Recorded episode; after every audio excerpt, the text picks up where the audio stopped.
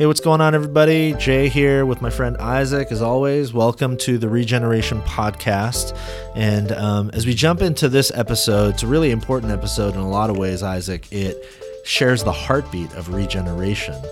And when I say heartbeat, I mean that in a really personal way. Both you and I grew up in church contexts um, as young people, and we had similar experiences that I think a lot of people have. For me, I grew I had a really interesting story. I grew up in a conservative Korean American borderline fundamentalist Southern Baptist church.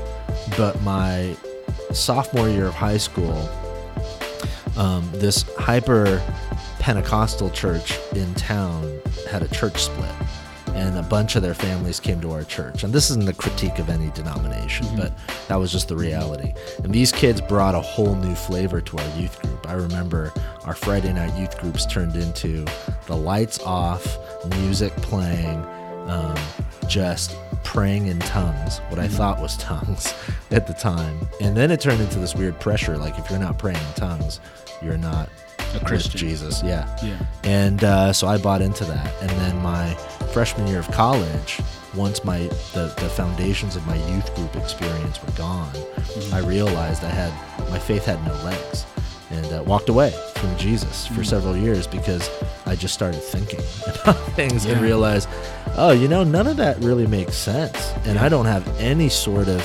foundation for why I believe the ridiculous things I believe, like this man Jesus of Nazareth died and came back to life. How's that even possible? Those sorts of things. Yeah. I think probably for many of our listeners that that testimony comes in a thousand different like flavors, but mm-hmm. there's this journey, if you will, where you're raised Christian and you believe it because mom and dad said so. Yep. And mom and dad, I mean, I mean, you believed in Santa Claus when mom and dad said Santa Claus was real. And as you age and you mature, you begin to to need something more than just mom and dad said so. In fact, in your teenage years, you're kind of cognitive development, your individualization, you actually, by nature, are starting to want to believe things that do not adhere to what mom and dad said. It's part of like yeah. the teenager's journey. It's yep. like mom and dad said it, I'm against it. And so what happens though to our faith is is we start to explore other other thoughts, other philosophies, especially in this culture. If you're at college, you're being told Christianity is stupid. It's been disproven a thousand times, and so we have this faith crisis. And oftentimes, we lose faith in a similar way that you said, but it's not because the faith couldn't withstand the argumentation. It's just because we were believing it because mom and dad said so or our youth pastor said so. Yeah. And so there's this real need to say and discover that Christianity does have legs to stand on. Um, today, we'll be talking with Dr. Moreland, who's PhD, brilliant academic theologian. He's debated and, and, given talks on over 175 different college campuses, written, e- edited, authored roughly 90 books, and is just really a brilliant thinker and theologian. And he's going to be talking about this, these, these very issues issues about loving God with our mind, how, how the Christian faith is an, an exercise of the mind, and talking about the onslaught of what he'll call and others call scientism, not science, but scientism, and kind of how to navigate that as a Christian. Yeah, so here is our conversation with Dr. J.P. Moreland. Dr. Moreland, thank you so much for jumping on the show with us today. It's a real pleasure to be with you, too. Your book, Loving God with Your Mind, was extremely influential for me. And just a little bit of context for, for my story. I got serious about Jesus in my high school years. I was raised as a Christian, had a Christian worldview, but it really didn't become something significant until my high school years. Um, and as I was getting serious about Jesus and his call and discipleship, I sort of felt uh, almost intuitively like this anti intellectualism or a lack of intellectualism within the church. And I got a hold of your book, and it was like, it was like fresh air all of a sudden. Um, and one of the questions I wanted to start off with was, how did we how did we get here? Uh, in your book, you note that you know, from the Puritans to people like Jonathan Edwards, there was a developed life of the mind in evangelical Christianity. And then somewhere something started to happen where this hint, these hints of anti-intellectualism crept in and actually became sort of dominant. So how did we get here? That's a very, very good question, Isaac, and an important one. Um, basically, there were two factors. First of all, there were a series of awakenings that took place around the time of the Civil War, and they did a lot of good, but they were anti-intellectual. They they did not uh, present the gospel the way Jonathan Edwards did, with a thoughtful, reasoned presentation. Instead, for the first time, there were altar calls. People would come forward while the choir sang, and the purpose was to stir people's emotions and have them make a decision for Christ that involved only an expression of their heart very much like in the front of the Book of Mormon, which says that you will know this is the Word of God by a warm feeling uh, in your bosom or chest. Now, I am for emotions, and I believe that having a, an intuitive sense in your heart that this is true is important, but that's not all that's important. So, what that did is it made uh, it shifted Christianity from a heart head religion to a religion of the emotions and of the heart and of commitment instead of all those including the mind. So, so that began to spread in those great awakenings, and we and, and it did not change. Now, the second factor was uh, in the 19 teens and 20s, we had the liberal uh, fundamentalist split where our denominations were beginning to turn uh, liberal and denying the virgin birth and the resurrection of Christ and uh, the truth of the gospel. And um, as a result of this, and the universities that we started, University of Michigan, Stanford, all these schools began to turn away from uh, religious theological claims having any factual or cognitive value. And instead of um, trying to address fire with fire and respond with apologetics and a defense of the faith, what the church did was withdrew from the world of ideas and started their own colleges Nothing wrong with that, but the problem was that the colleges emphasized the Bible alone, uh, and, and instead of saying that the Bible is our ultimate authority, but there are other sources of knowledge that we can embrace too. And the Bible was to be accepted by an act of, of pure faith. And so faith became a simple arbitrary choice to believe based on feeling rather than trust or confidence based on what we know. And so that those two things happened and it carried up into the 60s when people stop, started saying, well, if there's no reason to believe this, to heck with it. And so we've had cultural chaos ever since. Yeah, it's interesting. That's even reflected in the language. And like you said, there's nothing wrong with with this slogan that I'm about to say in and of itself, but we lack the balance. We articulate the salvation experience through the lens of the heart. So, uh, is Jesus in your heart? Do, has Jesus come inside of your, your, your heart? And again, I, I, get what that's trying to communicate, but the language and the slogans that we adopt embody sort of the foundational elements that you've um, articulated. So, what do you mean then we are to develop the life of the mind as a Christian? What does it mean for Christians to love God with their mind? Well, I I love Jesus Christ uh, in a number of ways. He's my friend, uh, he's my Savior, but he's also my Lord. And, and what that means is that uh, he has say over my life.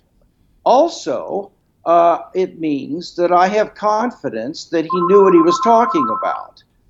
And um, as a result of that, um, I want to please him with every single area of my life. I want my will to be surrendered. So if I have addictions, I want to try to work on those and get rid of them.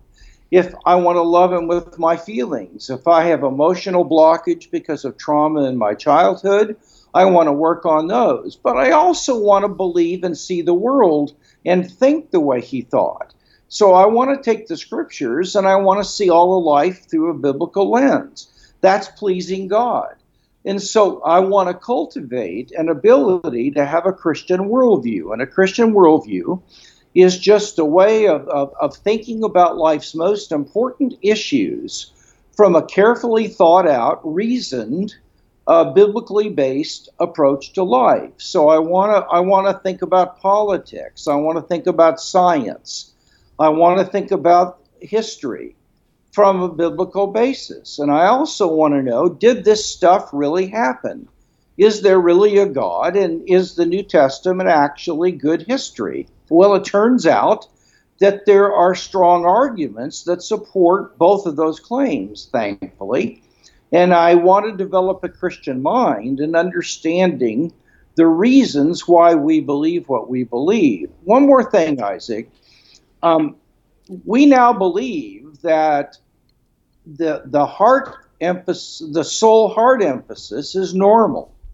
We think that's just the way Christianity is. What we don't know is that this has been going on for a little over you know 90 almost 100 years now. But the church overwhelmingly throughout the first 18 1900 years with exceptions valued the life of the mind. So we're abnormal. And we're losing our young people because of that as i'll mention when we talk about my next book because they don't they think that there aren't any answers to questions. And so they get in a secular culture and they're leaving the faith. Yeah, I think what you're saying there, Dr. Moreland, really hits at one of the reasons why we even exist. This podcast and the Regeneration Project, you articulated it in a way that really expresses our heartbeat that new generations are walking away from the faith because they believe that what you just said, the century old phenomenon of an what we would consider an overemphasis on simply feelings and emotions has been the Christian tradition since the beginning. But talk a little bit about what Jesus himself and what the Bible as a whole says about the life of the mind. Because this, what you're saying here, is not simply a reaction to what you've seen happen in recent years. It's actually deeply rooted in the scriptures themselves. So, what does the Bible tell us about the importance of cultivating the life of the mind for the sake of discipleship, of, of following Jesus? Well, that's such a good question, Jay. And um, the Old Testament says, Come, let us reason together. Hmm. Uh, that, that has to mean something um, uh, God invites us uh, through the prophet Jeremiah and elsewhere to bring our reeb to God. That a reeb was a legal case that someone was guilty or innocent. It was a reasoned case that you would have presented before a judge in those days. What what that says is, present to me your reasoned case for why you want me to answer your prayer um, the uh, Esther, uh, uh, uh um, uh, excuse me, Ezra, and was was committed to a life of studying the word carefully and ex- and expositing it precisely. And we have in the Old Testament prophets, they don't say, just believe me to, to, to people because I say so. They gave evidence, they made predictions that came true. Um, the, uh, uh, Elijah uh, gives evidence that the pagan gods aren't true. So that is uh, not. So that's all throughout the Old Testament. In the New Testament, Jesus says, "Love the Lord your God with all your mind." In addition to these other faculties, if you look at the Book of Acts, guys, Paul did not preach the gospel. He persuaded the gospel. In other words, he dialogued dialogizomai is the word, and tried to persuade and reason with people about the evidence for the gospel claims. And he used the Old Testament with Jews and he used creation with the Gentiles. But you look at how he did evangelism and it was reasoning. Peter says, be ready to make a defense. That's an apologetic. That's a, a, defense case that you would present in court to anybody who asks you for the reasons that you believe in this stuff.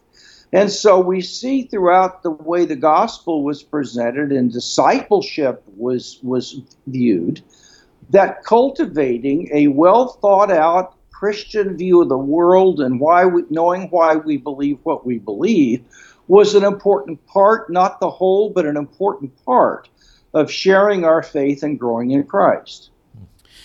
I forget exactly how you articulate it, but uh, there's a section in your book where it's about Romans 12 and that specific passage about the renewing of your mind. The command is the renewal of the mind, not like uh, make your feelings towards God uh, new every morning. Although, again, we're, we're being balanced. We're not trying to say that that in and of itself is wrong, but there's a clear command in the discipleship process that there's this renewing of the mind. And the, excellent point.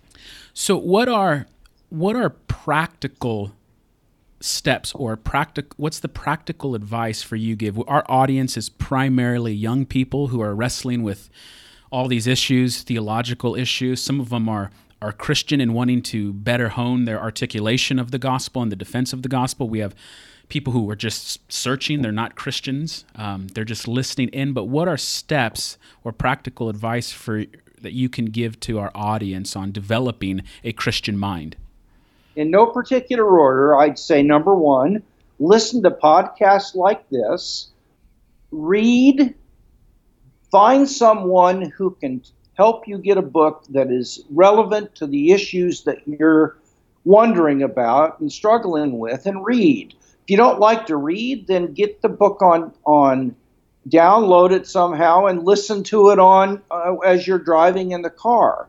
But you have to start reading uh, watching and listening to things that that inform your thinking uh, and challenge your mind. Um, get some friends uh, and form a, a, small group in your church and, and, and read a book together that's a little challenging.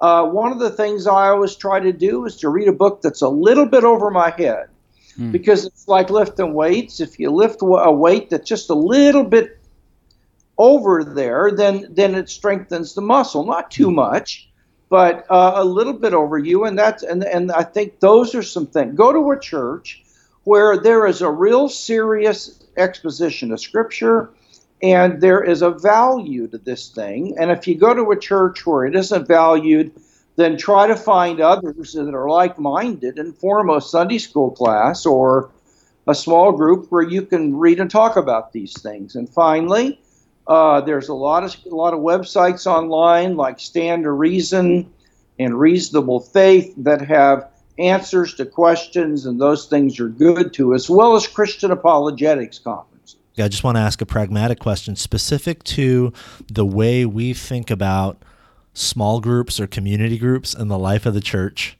and um, you know, you've sort of critiqued the standard modern model, which often is to gather together and um, maybe, you know, maybe the, the sort of ethos is all we need is the Bible and each other, which sounds really great. Um, and so what what ends up happening pragmatically is you open a text of, of the scriptures, you read it together, and it's a bunch of you know m- probably like minded friends who enjoy being together and then the initial question and really the overriding question of that small group gathering often is okay so what does this what does this scripture mean to you? Or how does it apply to your life? Or how does it make you, you feel, feel? Um, and you've spoken about that. Talk about just very practically those of us who are in small groups and those of us who lead churches that have oversight over these communities that are so important. Talk about ways that we can sort of adjust the way we even think about what's happening in small groups to be a little bit more um, to accentuate the life of the mind. Uh, number one I think those kinds of groups, with, with a slight correction I'm going to make in a minute, are good groups. We ought to have those, but now and then we ought to also have groups where uh, we study a, a, little bit of a difficult book together that's more uh, equipping me uh, uh to be able to address the culture I live in or to reach out, to know why I believe what I believe. So we can. It's a both and, and we ought, to, but we ought to have more of the of the reading thoughtful groups as well as those. Now, with those that you're talking about, I would just say before you ask the question, "What does this mean to me?" Be sure that you've asked the question, "What does it mean?" In other words, try to make sure that that you're understanding the text first and grappling with it a little bit as to what it's saying, and then move to application. Don't just move to application after reading it, but take about 10 minutes or 15 in, uh, in your group and try to really get into it. So, those would be two things I'd say. Hey, taking a quick break from our episode with Dr. JP Moreland to tell you about some of our partners in ministry. Um, we always say this, but we're so grateful for them. Um, since day one, Western Seminary has been uh, our partner and ally and advocate uh, on the Regeneration Project.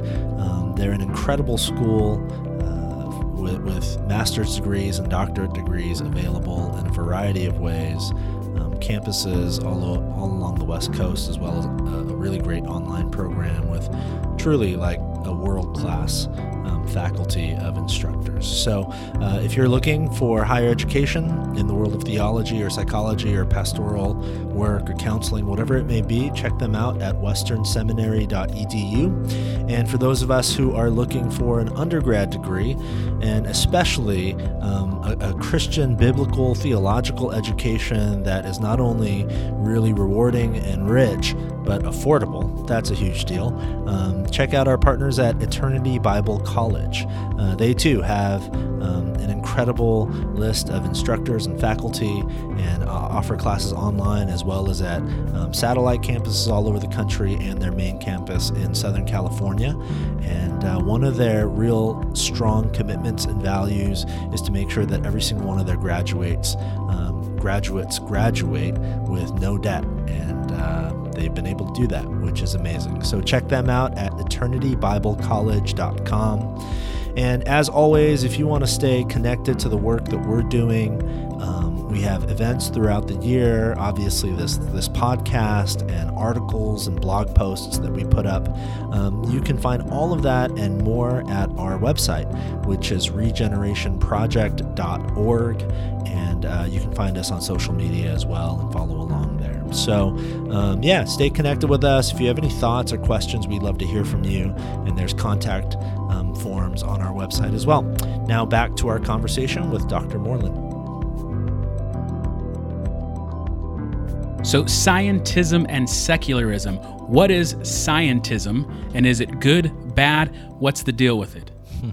Uh, scientism is the single most dangerous Christian undermining uh, set of ideas in the culture. It's worse than gay, uh, uh, liberal views on sexuality. Uh, it, it is the worst thing that's polluting our culture and stealing our, our kids, especially 35 and under, from the church. Uh, Barna did a study about why millennials, and those would be people from 23 to 37, and uh, are leaving not only the church, but abandoning Christianity itself. And of the six top reasons, mm-hmm. all of them were intellectual. Mm-hmm. I can't express doubts in the church without being shamed for it. And if I get an answer, it, it isn't a good one.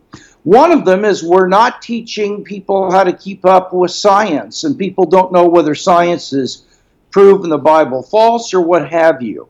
So, scientism is basically not science, but it's a philosophy of how we know things. And it says the only way you can know something is through the hard sciences.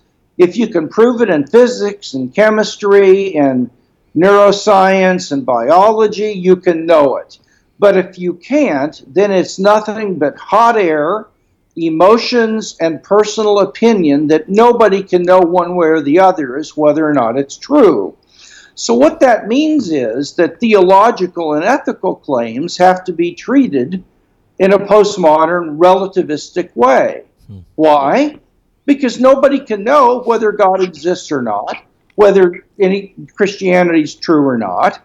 because you can't prove it scientifically. If, if our viewers have ever witnessed and somebody says, listen, you can't prove that scientifically, they're expressing scientism, mm. the view that if the only knowledge in reality uh, is, is through the hard sciences. And that's why doctors and dentists and scientists have authority to speak in public, whereas ministers don't uh, because it is knowledge that gives people the authority to speak and act in public. We give dentists the authority to speak about teeth and to act and do certain things in your mouth because we assume that they have a body of knowledge that gives them that authority. If a dentist told me I don't know a thing about molars, but I got a lot of faith commitments and deep feelings about them, yeah. he's not going to get 100 miles from my mouth. Well, we now live in a culture where uh, religious assertions, uh, the gospel, moral claims are treated as well. That's that's okay for you if you feel that way, but don't legislate your intolerant views on me. Whereas nobody would say to a chemistry professor who says this is hydrochloric acid, "Hey, dude, don't legislate your, mm. your chemistry on me." Hmm. And so scientism has got to be something that is made clear to Christians and that we start giving them answers as for the, for parenting for Christian schools for believers that interact with non-Christians they need to know what this is how dangerous it is and why it's wrong and that's why my book scientism uh, and secularism is written for a general audience to equip and alert and clarify this terrible, mm. dangerous ideology that has secularized Western culture. So, so a kind of a summary of that would be science good as science says it's an endeavor to discover truth through the scientific method. What is bad is the epistemological claim of scientism of that which can be known is only that which can be known through the five senses that's testable and, yes. and quantifiable. And just on a, an experiential level, that cuts at the foundation of not only, I would say, everything that Christians believe, but everything every human being wants to believe, unless you're a purebred nihilist. Absolutely. Um, the uh, morality, love, anything transcendent, uh, just erodes and leads to, if you're intellectually consistent nihilism, which I think is the undergirding operating system that our people are running off of now because of scientism. Well, you've nailed it.